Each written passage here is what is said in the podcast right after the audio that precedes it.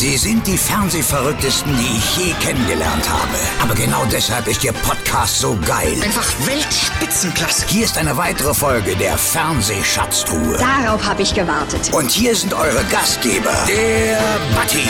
Wer ist das? Und Alexander Schindler. Das halte ich nicht aus. Hallihallo von A bis Z, von Norden nach Süden, von Osten bis Westen. Hier ist sie wieder, eure gute, alte Fernsehschatztruhe. Na, Frank, was sagt ihr das? Das sagt mir, hier ist er wieder, unser guter alter Alex Spencer. Und ich will dir nicht fressen. Wobei ich mich gerade an einen YouTube-Kommentar erinnern muss. Da schrieb ein Hörer, unsere Begrüßungen und Anmoderationen hören sich immer so ein bisschen an wie bei Dagmar Bergkopf und Max Schauzer damals. Hallo Dagmar, hallo Max. Und ich freue mich wieder. Heute ist endlich mal wieder eine sympathische Frau zu Gast. Also nicht, weil sie sympathisch ist, also es ist nicht wieder mal eine sympathische Frau zu Gast, sondern eine sehr sympathische Frau ist heute mal wieder zu Gast. Na? Ja, verstanden? Und auch sie gehört zu der Riege, über die viele sagen, mit der sind wir im Fernsehen groß geworden. Wer ist es, Frank? Ja, in der Tat sogar auch ich, denn sie gehörte zu den legendären ZDF-Ansagerinnen.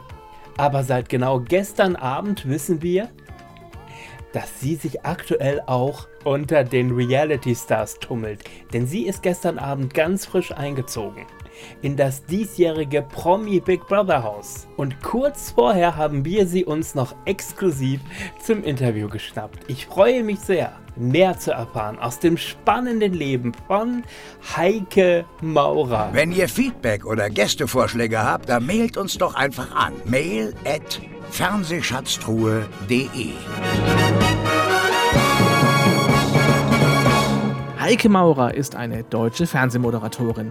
Nach ihrer mittleren Reife am Goethe-Gymnasium in Flensburg absolvierte Maurer eine Ausbildung zur staatlich geprüften Gymnastiklehrerin in Glücksburg. Darüber hinaus machte sie eine Sprecherausbildung in Frankfurt. Von 1972 bis 1973 arbeitete sie als Lehrerin an einer Sonderschule für Lernbehinderte in Mülheim am Main und von 1974 bis 1984 als Fotomodell in der Produktwerbung. Von 1982 bis 1984 war sie parallel dazu in der redaktionellen Mitarbeit bei der Kundenzeitschrift von Volkswagen sowie der Gestaltung von Modenschauen aktiv.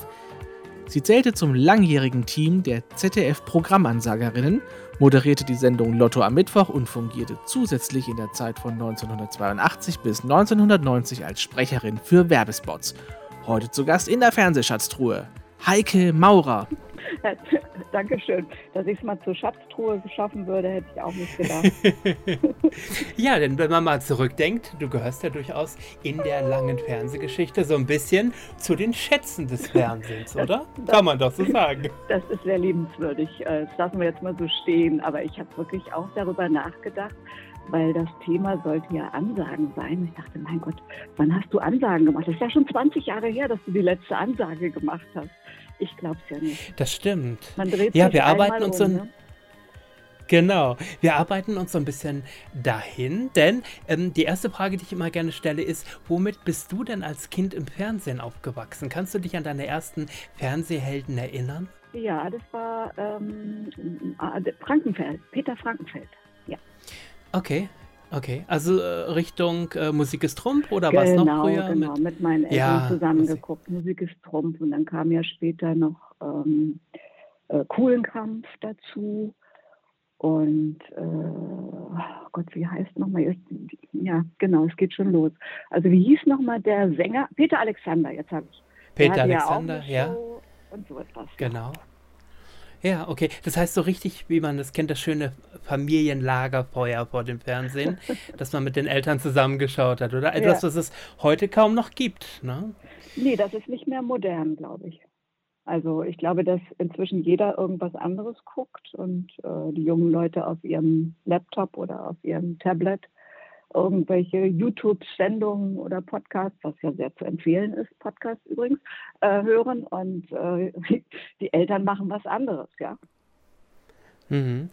Und es war von vornherein ja gar nicht klar, dass du zum Fernsehen gehen wirst, denn deine, sag ich mal, berufliche Laufbahn, die fing erst ganz anders an. Ja, ich hatte den Wunsch mal als Sportlehrerin zu arbeiten, was ich auch gemacht habe. Aber nach einem Jahr, also war ich abgelenkt worden, wollen wir es mal so sagen, und bin mit meinem ersten Mann nach Singapur gegangen und dann hatte ich eben, wie gesagt, so ein bisschen den Anschluss verloren an das Schulwesen und als ich zurückkam, habe ich dann ein bisschen gejobbt als Model und auch noch ein Kind bekommen, ganz nebenbei und dann stellte sich die Frage, was machst du denn jetzt? Ja. Und dann kam ich auf die Idee, Radiomoderator zu werden, ohne zu wissen, was das eigentlich bedeutet. Ja. Ich habe dann auch wirklich völlig naiv beim Hessischen Rundfunk angerufen und habe gesagt, guten Tag, ich möchte gerne Radiomoderator werden, wie geht denn das? Das führte zu einem großen Lacherfolg auf der anderen Seite und gleichzeitig aber auch der Aussage, naja, kommen Sie mal vorbei. Und das habe ich gemacht und dann kam eben eins zum anderen.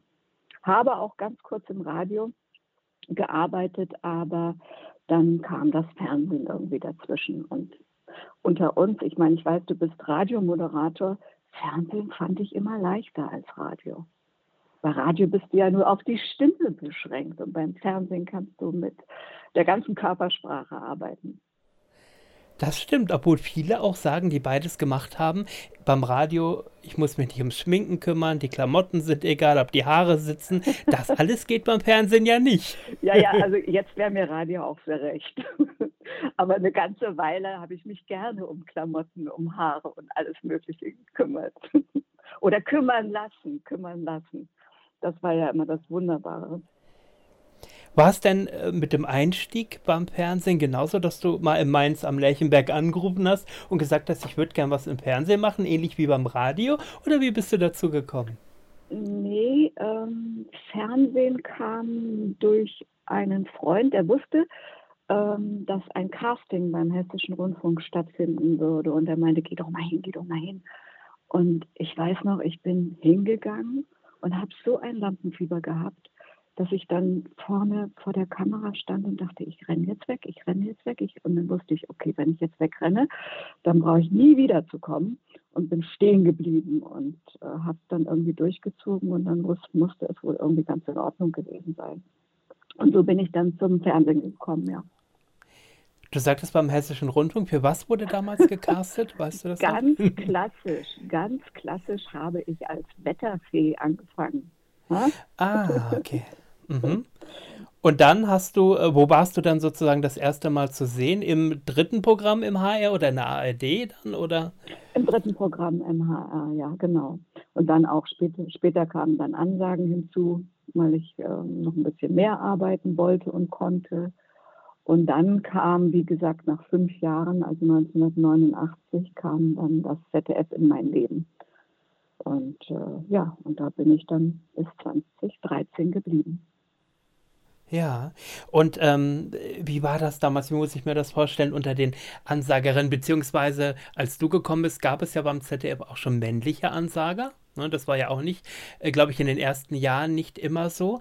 Wart ihr da ein kollegiales Team? Habt ihr auch Privatkontakt gehabt? Oder hat da jeder seinen Job gemacht und dann war es auch gut? Naja, mit den Privatkontakten ist es ja immer so eine Sache, wenn man zu Zeiten arbeitet, wo andere eben nicht arbeiten. Also Fernsehen fand halt sehr häufig abends statt oder auch nachts statt. Und deshalb kam es jetzt nicht so viel zu privaten Kontakten. Aber bei der Übergabe, also es gab ja eine Morgenschicht und eine Abendschicht, da hat man immer zusammengesessen und ein Schwätzchen gehalten. Und nein, wir hatten ein sehr schönes kollegiales Team und es war tatsächlich auch ein Mann dabei. Genau. Aha. Und wenn ich mich recht entsinne, meine ich mal gelesen zu haben, die Texte habt ihr immer alle selber geschrieben, oder? Ja, zum größten Teil. Es gab natürlich so ein paar Dinge, die wurden vorgegeben, aber dann haben wir die Texte schon selbst geschrieben, was es auch etwas einfacher macht, weil wir hatten ja damals noch keinen Autocue oder Teleprompter, sondern du musstest alles im Kopf haben. Und natürlich hattest du einen Zettel in der Hand, aber das meiste musste man im Kopf haben. Also man konnte schon mal runtergucken, aber eigentlich war es hübscher, wenn man direkt in die Kamera geguckt hat. Und das bedeutete eben auch zum Teil auswendig lernen, Kurzzeitgedächtnis trainieren. Ich könnte es halt nicht mehr. Ja, wie muss ich mir dann das Schreiben einer solchen Moderation vorstellen? Bei Filmen kann ich mir vorstellen, okay, da habt ihr vielleicht eine Inhaltsangabe gehabt oder so, aber wie war das zum Beispiel bei einer Live-Sendung, die jetzt bevorstand? Da wusstest du eigentlich am Ende, okay, wer ist vielleicht Gast, wer ist Moderator, na klar, aber wie muss ich mir so das Schreiben einer Moderation vorstellen? Also bei Live-Sendungen, also gehen wir mal so zurück zu Wetten, dass?, da gab es von der Redaktion schon ein paar Vorgaben, ja. Und dann hat man eben versucht, das in seine Sprache, in die eigene Sprache umzusetzen. Also ich habe mich immer bemüht, den Zuschauer abzuholen, wie man so schön sagt. Ich habe mir mal vorgestellt, ich würde auf der anderen Seite sitzen und würde angesprochen werden. Wie würde ich mich gerne angesprochen fühlen? Und so habe ich das dann irgendwie gemacht. Also ich denke, man muss irgendwie seine Persönlichkeit mit einfließen lassen. Das war natürlich immer so ein bisschen kritisch früher, weil so viel Persönlichkeit war ja auch nicht gewünscht. Ja.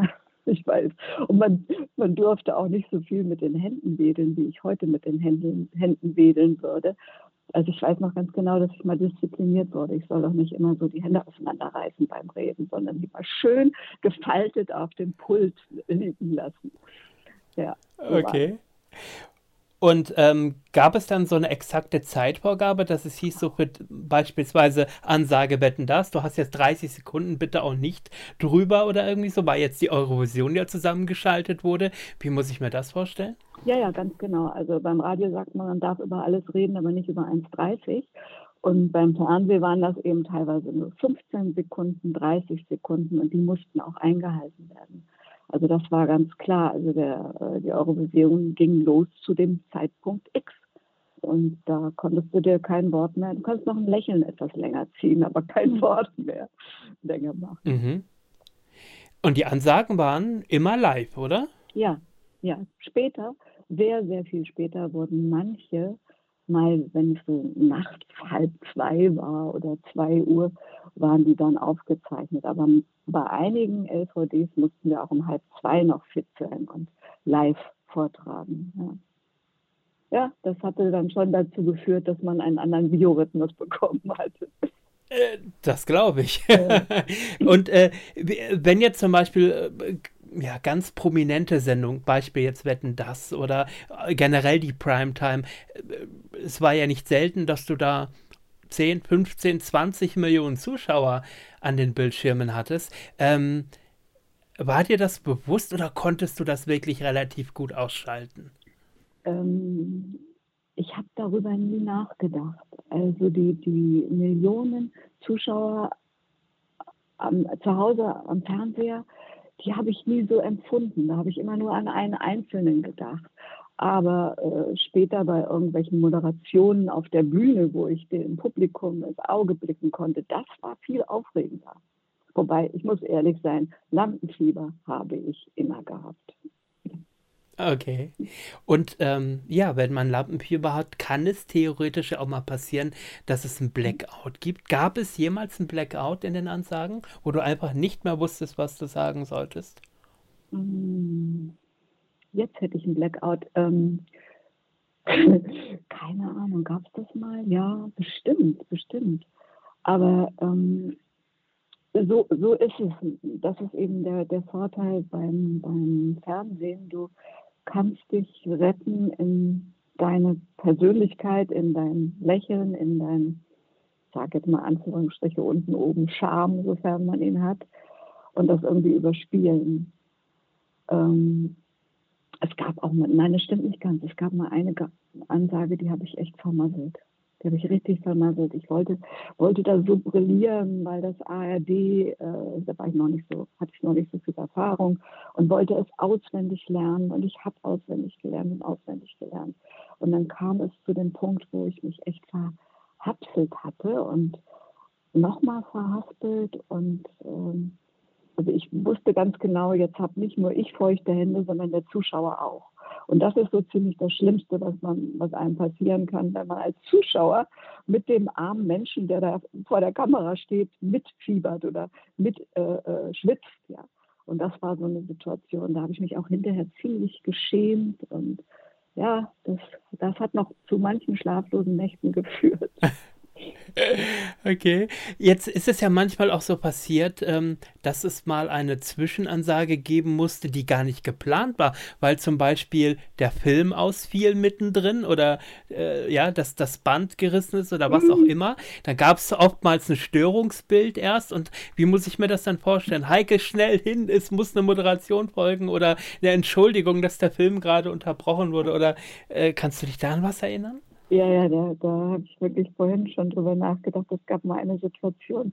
Also A ist das so wie im Krankenhaus dann, ne? Das Notfallteam. Ja? Da denkt man nicht mehr, sondern funktioniert nur.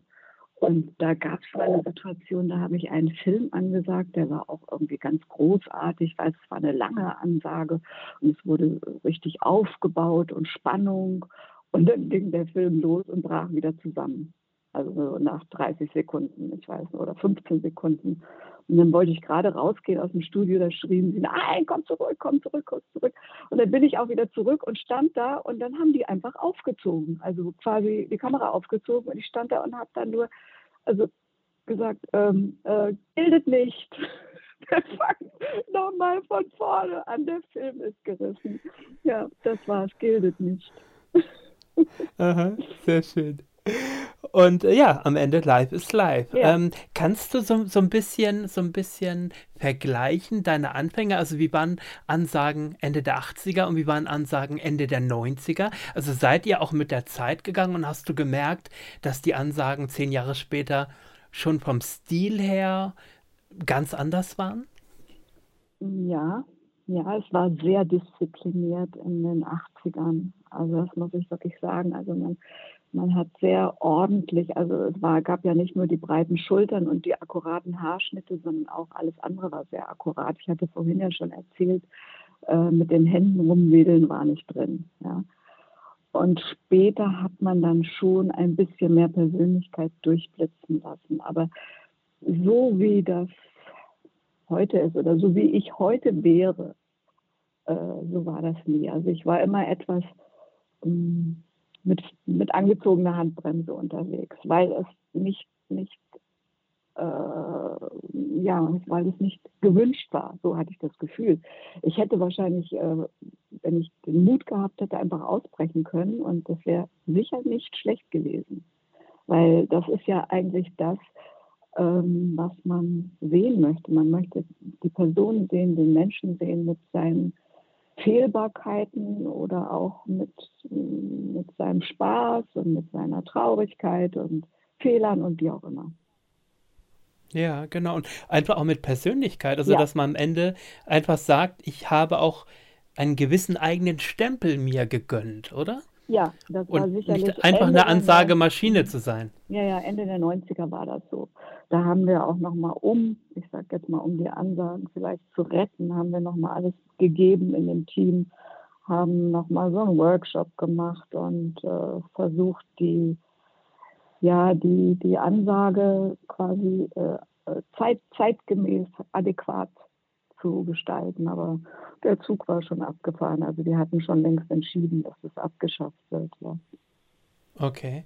Hat man das begründet, warum? Sei es der Zeit geschuldet, es wäre nicht mehr modern, nicht mehr aktuell oder wie hat man das damals erklärt? Nee, ich glaube nicht, dass so argumentiert wurde. Ich glaube, es wurde hauptsächlich argumentiert mit Zeitersparnis, dass die Sehgewohnheiten einfach schneller geworden sind und da bezog man sich auf Amerika oder auch Großbritannien, die ja nie so eine Ansagetradition hatten wie in Deutschland.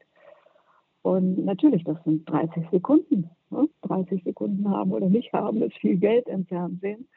Und so wurde das begründet, aber nicht, dass es nicht zeitgemäß war, weil es gab ja auch eine ganz große Fangruppe, die also sich freuten, wenn ein Mensch sie von A nach B führte, ja, also von einer Sendung zur anderen Sendung übergeleitet hat. Ja, das war ja sehr menschlich und sehr angenehm. Das haben viele auch nicht vermissen wollen. Aber nun gut, in den Chefetagen hat man entschieden, Zeit ist Geld und dadurch wurde das einfach dann gecancelt. Okay. Wobei, ja, zum einen sagtest du ja auch vorhin, dass man sich ein bisschen abgeholt gefühlt hat, an die Hand genommen gefühlt hat sozusagen. Das ging mir auch immer so, dass ich einfach nach einer Ansage, die ja mir den Inhalt der folgenden Sendung auch schon so ein bisschen näher gebracht hat, ich gewusst habe, was mich da erwartet und habe mich noch mal mehr drauf freuen können, ja, als wenn da jetzt nur eine Station-ID läuft, ein Logo oder ein Trailer und die Sendung beginnt einfach so. Ja, sehe ich auch so. Aber ich weiß nicht, ob man so etwas nochmal machen könnte. Es gibt einen großen Fan von Ansagen, der mir auch immer wieder irgendwelche alten Ansagen zukommen lässt. Und er moderiert selber und ja, das ist ganz schön, aber ich glaube, wir haben die Zeit nicht mehr. Also man erkennt es ja auch bei den Filmen, die sind viel schneller geschnitten, alles ist schneller geworden. Ja, aber jetzt auf der anderen Seite, Heike, merke ich in den letzten Jahren, man probiert immer mal wieder, es gibt ausländische Sender, die wieder die Ansagen eingeführt haben, zumindest für die Primetime. Dann hat Arte das mal eine Zeit lang gemacht. Ja, genau, Arte, da war ich auch völlig verblüfft, ja. Genau, und das heißt, man versucht es durchaus. Tele 5 hat das auch während einer Sommerprogrammierung mal gemacht. Und jetzt, wir sehen ja, RTL hat sich ja groß auf die Fahne geschrieben, wir wollen jetzt seriös werden, holen uns Jan Hofer zurück in den Abend mit einem News-Magazin. Hast du es noch gar nicht gehört? Okay. Nee, ich muss sagen, ich bin hier auf der Insel so ein bisschen... naja, im Fernseh aus, weil ich gucke nicht mehr viel. Ich gucke Nachrichten und ehrlicherweise dann noch irgendwie Netflix-Serien.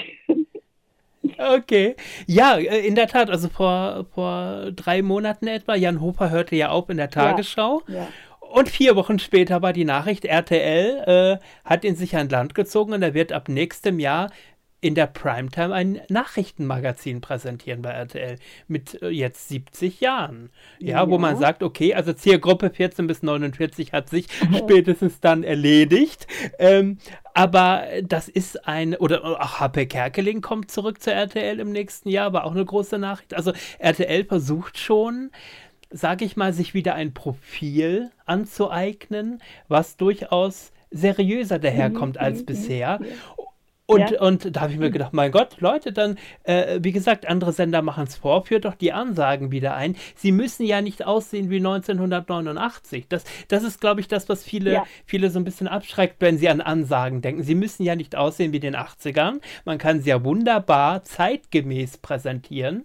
Und wie gesagt, es wäre, glaube ich, eine wunderbare Programmfarbe, würde man sich das wieder trauen. Und ich bin mir sicher, fängt der Erste damit an, dann ziehen die anderen irgendwann vielleicht auch wieder nach. Ja, also ich wäre gespannt, ob jemand den Mut hat, diese Sekunden zu opfern. 30 Sekunden braucht man schon, um etwas zu vermitteln, ja.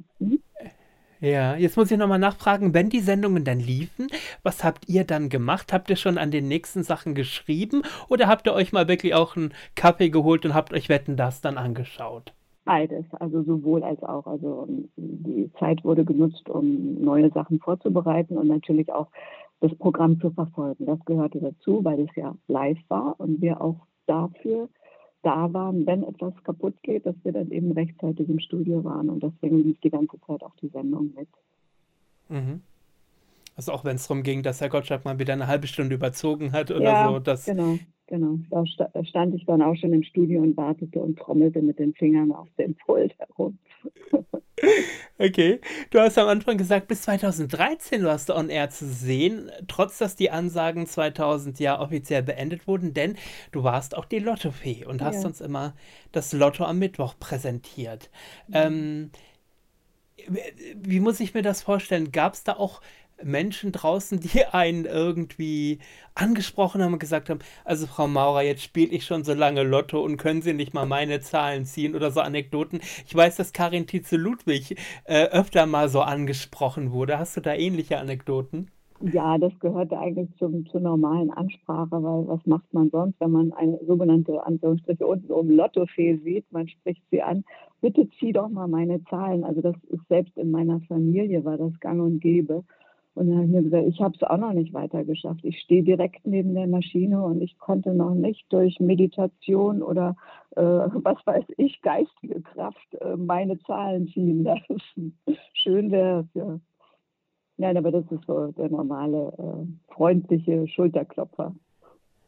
Ja, jetzt kann ich mir bei der Erziehung der Lottozahlen durchaus vorstellen, wenn da eine technische Panne passiert, das ist ein ganz anderes Kaliber als bei einer Ansage, weil eventuell man da vielleicht in Gefahr kommt, da ist irgendwas geschoben worden oder wie auch immer. Hatte man die Angst, dass da möglichst nie was passiert? Jetzt gar nicht mal, was deine Moderation anging, sondern dass technisch da irgendwas schief ging? Ja, das ist ein Albtraum. Also das ist ja auch, glaube ich, etwas, was mich immer noch verfolgt, ist diese eine Szene, und das war ziemlich gegen Ende 2012 oder so war das. Da ist es tatsächlich passiert, also sonst ist nicht viel passiert. Also kann mich mal erinnern, dass irgendwann mal eine Maschine stehen blieb, aber dann wieder weitergelaufen ist, ja. Und da ist es doch tatsächlich passiert, also man muss sich das so vorstellen, ich stand neben der Maschine, aber so ein bisschen versetzt nach vorne. Das heißt, also ich habe die Arbeit nicht richtig verfolgen können. Aber da hatten wir ja vor uns auch noch eine ganze Bank mit Aufsichtsbeamten, Ziehungsleiter und ich weiß nicht was. Ja, also so ein richtiges Rechtsteam, was davor saß und alles beobachtet hat. Und ich moderiere also an, es geht los und die erste Zahl wird gezogen, die zweite, ich weiß gar nicht, die wievielte das war, ich glaube die dritte oder vierte. Und wir ziehen erstmal diese ganze Sache zu Ende und plötzlich sagt der Aufsichtsbeamte, wir müssen das wiederholen. Da ist was schiefgegangen. Und zwar war in einer Röhre waren tatsächlich 2 Kugeln drin. Das heißt, die ganze Ziehung war ungültig. Und auch die Leute und die Zahlen, die ich bereits verkündet habe, die waren alle ungültig. Das war wirklich ein Aufschrei, ging durch die Nation, die Bild-Zeitung und ich weiß nicht was, Unfähigkeit. Und natürlich, wer ist das Gesicht der Lottoziehung? Das war ich. Und ich musste natürlich ganz klar unfähig war, wobei ich wirklich unschuldig war. Ich habe es gar nicht sehen können. Aber egal, es wurde eben annulliert und es wurde dann nochmal gezogen, allerdings nicht mehr in der Sendung. Nicht mehr, ein paar Stunden später wurde es dann gezogen und dann wurde es schon ins Netz gestellt, das weiß ich gar nicht. Doch, ich glaube, es wurde dann auch ins Netz gestellt, ja. So war es. Ja, weil ich weiß nicht, ob das zu der Zeit dann noch so war, dass die Ziehung vor den Heute-Nachrichten gesendet wurde. War das noch zu der Zeit, der Uhrzeit? Ja, kurz vor 19. Genau, ja. Das heißt, man hätte wahrscheinlich gar keine weitere Ziehung machen können, weil dann die Heute-Nachrichten gar nicht pünktlich begonnen wären, oder? Ja, genau, das war genau das Problem. Also man hat dann danach unter Ausschluss der Öffentlichkeit nochmal gezogen, allerdings Ausschluss der Öffentlichkeit heißt natürlich auf der anderen Seite, also alles, was mit Recht und Ordnung zu tun hat, also Aufsichtsbeamter, Justiziar und Pipapo, die waren dabei und haben das mit Argusaugen beobachtet. Und warum diese Maschine plötzlich zweimal ins gleiche Röhrchen die Kugel gelegt hat, ist ungeklärt. Also die haben dann natürlich alles abgebaut und dann wurde das im TÜV oder im Lotto-TÜV überprüft, was da los war und so. Aber das war wirklich ein Albtraum. Also ich werde auch immer wieder noch drauf angesprochen, da hätte ich ja wohl wirklich Mist gebaut. Ich hab's nicht gemacht. Das war die Maschine. Hat man im Nachhinein denn herausbekommen, wie es dazu kommen konnte, dass da 2 Kugeln in einem... Nein, okay. Nein. Okay.